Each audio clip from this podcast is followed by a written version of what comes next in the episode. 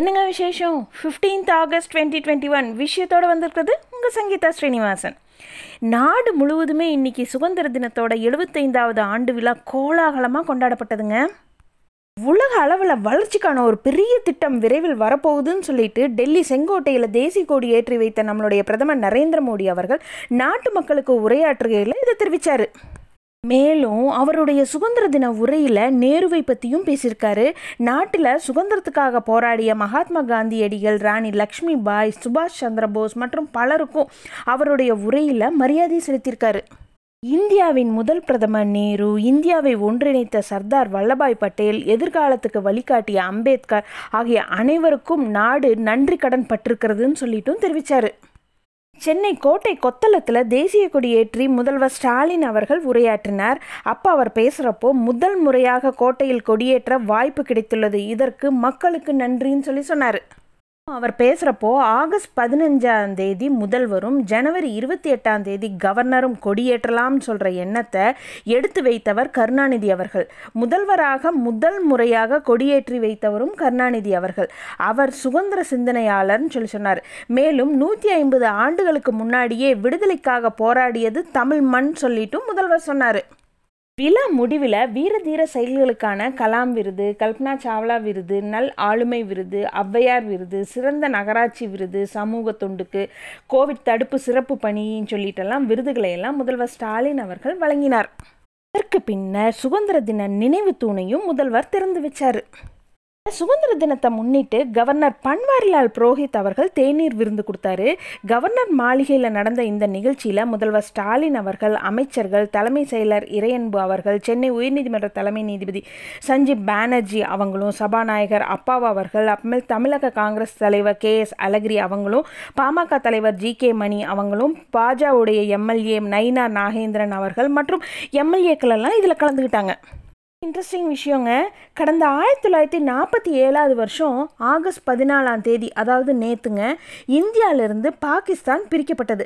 அப்போது நடந்த வன்முறையில் லட்சக்கணக்கான மக்கள் உயிரிழந்திருக்காங்க. அவங்களுக்கு அஞ்சலி செலுத்துகிற வகையில் பிரதமர் மோடி அவர்கள் நேற்று பேசுகிறப்போ பிரிவினையின் வழிகள் ஒருபோதும் மறக்க முடியாதுன்னு சொல்லி சொன்னார். அன்னைக்கு பல லட்சக்கணக்கான நம்மளுடைய சகோதரர்கள் மற்றும் சகோதரிகள் இடம்பெயர்ந்திருக்கிறாங்க உயிரிழந்திருக்காங்க. நம்ம மக்களுடைய போராட்டங்கள் தியாகங்களின் நினைவா? ஆகஸ்ட் பதினாலாம் தேதி தேச பிரிவினை கொடுமைகள் தினமா அனுசரிக்கப்படும் சொல்லிட்டு அறிவிச்சிருக்காங்க. நீதிமன்றத்துலேங்க சுதந்திர தின விழா நடந்துச்சு. விழாவில் பங்கேற்றுக்கிட்ட நம்மளுடைய தலைமை நீதிபதி ரமணா அவர்கள் பேசுகிறப்போ முறையான விவாதங்கள் இல்லாமல் பார்லிமெண்ட்டில் புதிய சட்டங்கள் இயற்றுவது வருத்தம் அளிக்கிறதுன்னு சொல்லி சொல்லியிருக்காரு. போதுமான விவாதங்கள் இல்லாதனால சட்டங்களுடைய உள்நோக்கங்களை புரிந்து கொள்ள முடியவில்லைன்னு சொல்லியிருக்காரு.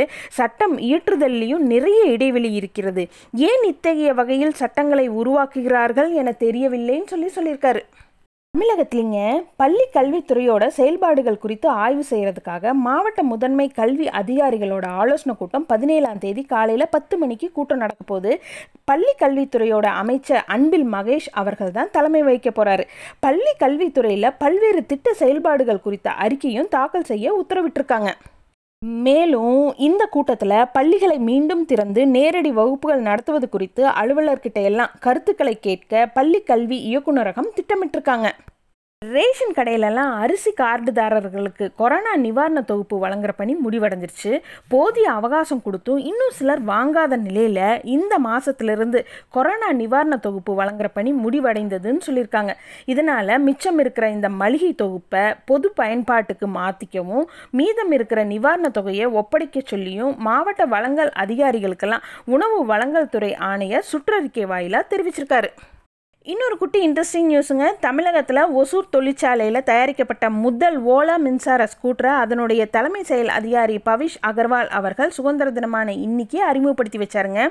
ரூபாய் தொண்ணூத்தொம்பதாயிரத்தி தொள்ளாயிரத்தி தொண்ணூத்தொம்போதுக்கு ஒன் ஒரு மாடலும் இன்னொரு மாடல் பார்த்தீங்கன்னாங்க ஒரு லட்சத்தி இருபத்தொம்பதாயிரத்தி தொள்ளாயிரத்தி தொண்ணூத்தொம்பது ரூபாய்ன்னு சொல்லிட்டு ரெண்டு மாடல்கள் வந்து அக்டோபர் மாதத்துலேருந்து விற்பனைக்கு வரப்போகிறதா அவர் தெரிவித்தார் இந்தியாலிங்க கடந்த சில மாதத்துக்கு முன்னாடி கோவிட் தொற்று தீவிரமாக இருந்தப்போ பிரிட்டன் வந்து இந்தியாவை சிவப்பு பட்டியலில் வச்சுருந்தாங்க.